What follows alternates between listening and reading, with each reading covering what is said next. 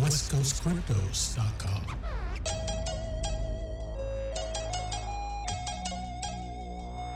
Some are saying that a single Bitcoin could be worth one million dollars in just a few years. Just a few years. Uh, I'm gonna bet big on that Bitcoin. All my money going in on that Bitcoin. Crypto, crypto, crypto. Good morning, good afternoon, good evening. I'm Taylor Elf, and welcome to another edition of West Coast Cryptos Daily. Here's what's happening. Bitcoin dipped below $50,000 today, and some say it's because Evergrande defaulted on its US dollar debt. But it appears to have a limited impact on cryptocurrency markets. Bitcoin kept $50,000 as a focus on December 9th as consolidation on Bitcoin USD continued to void last week's lows. Data from Cointelegraph Markets Pro and TradingView showed the pair acting within a small range around the $50,000 mark overnight. This is yet to become firm support. Cointelegraph contributor Michael van de Poppe wrote on the day, quote, a crucial area to hold is that region we've touched at $42,000. The close was above 46 to $47,000, and I'd prefer not to lose that at all. Amid broadly calmer conditions, despite macro markets dealing with an unprecedented debt default from China's Evergrande property giant, analysts thus focused increasingly on the longer term phenomena to gauge Bitcoin price action's overall health. Tech Dev commented on Twitter, quote, Bitcoin appears on track. A frequent topic for Tech Dev, the relationship, conditioned by halving cycles, has survived despite the most recent drawdown from all time highs, totaling 39%. He further agreed with separate analysis from popular trader and analyst Rekt Capital, who late last week highlighted key Fibonacci levels for Bitcoin to hold and reclaim.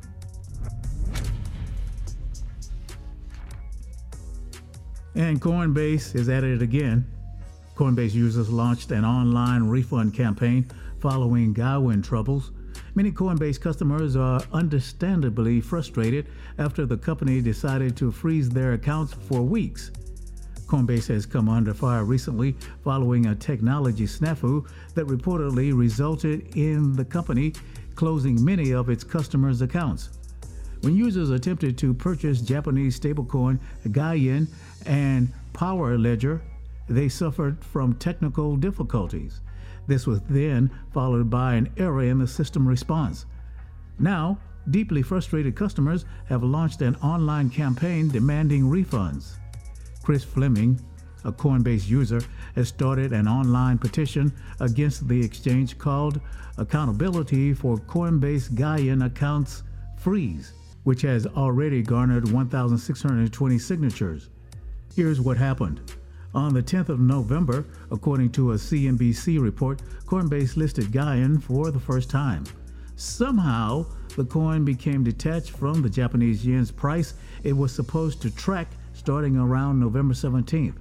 The token's value rose to a peak of 0.065643, which is more than 7.5 times greater than investors had anticipated in fiat currency.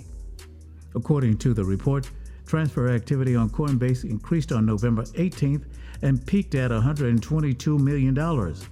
It's still unclear how many clients were affected, how much money was lost, or whether anybody made a profit by selling before the price tumbled again. The currency is now trading at the yen peg rate as it was originally intended. And someone just spent $10 million in Ethereum on a rare CryptoPunk NFT. Larva Labs' list of sales suggests that today's sale for CryptoPunk number 4156 is the largest by cash value with an exact sale price of $10.26 million. The token's high price can be explained by its rarity. It is one of just 24 ape CryptoPunks, the second rarest type of CryptoPunk between aliens, of which there are only nine, and zombies, which there are 88. The vast majority of CryptoPunks are humans, of which there are 9,879. The high sale price seen today does come with some caveats. Due to variations in the price of Ethereum, it is only the third largest sale in terms of ETH. In March, two CryptoPunks sold for 4,200 ETH, while today's sale only garnered 2,500 ETH.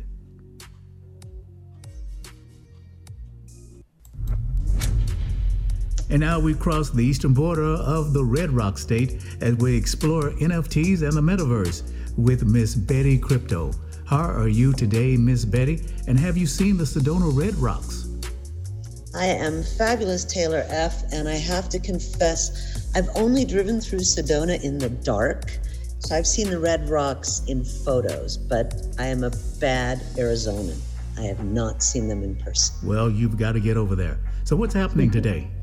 Well, you know, yesterday we were talking about the top 10 best selling NFT projects uh, this week and I really got obsessed with following up on apes.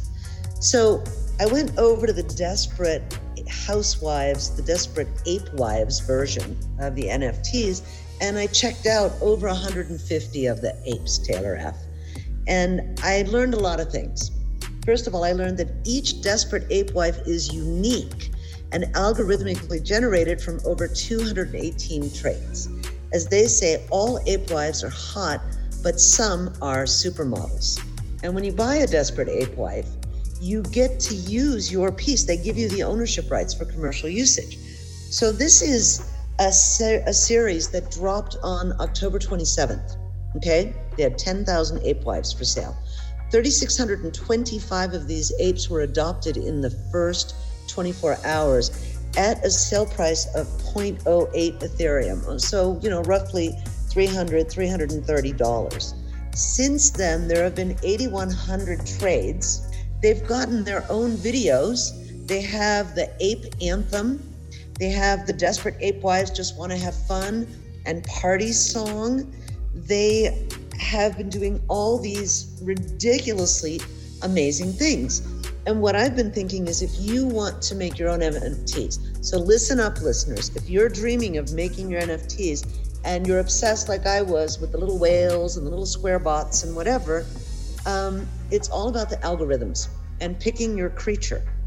And like with the Desperate Ape Wives, uh, 4% have a yoga top, 13% have tan hair, 3% have blonde ponytails, 21% are desperate. That means their mouth is open instead of closed. And I was looking around the internet, and you can actually find artists that for as little as $100 will create your initial creature, your initial cute little thing. And then it's up to you or them to start creating all they, what they call them as traits. And a trait is a mustache, a hat, a beanie, pearls, double earrings, more cleavage, you name it. But the Desperate Ape Wives is like a how to kit. And I just thought if our listeners really are li- interested, Taylor F., in not just buying NFT art, but in understanding and creating NFT art. Desperate Ape Wives, check them out. They will tell you everything you need to know about where you need to go, but of course, you have to come up with your cute creature.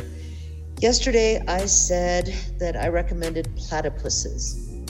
Well, I also recommend geckos. Thank you very much, Ms. Betty, for your new series exploring NFTs and the metaverse. And this is not financial advice. We are not financial advisors. Well, that's going to do it for another exciting episode of West Coast Cryptos Daily. Thanks for being there. We'll see you next time. And remember, cryptos are real.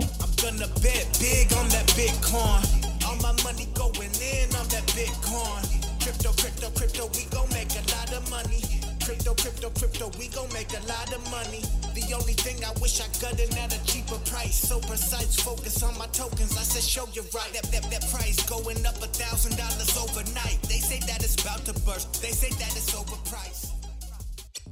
WestCoastCryptos.com.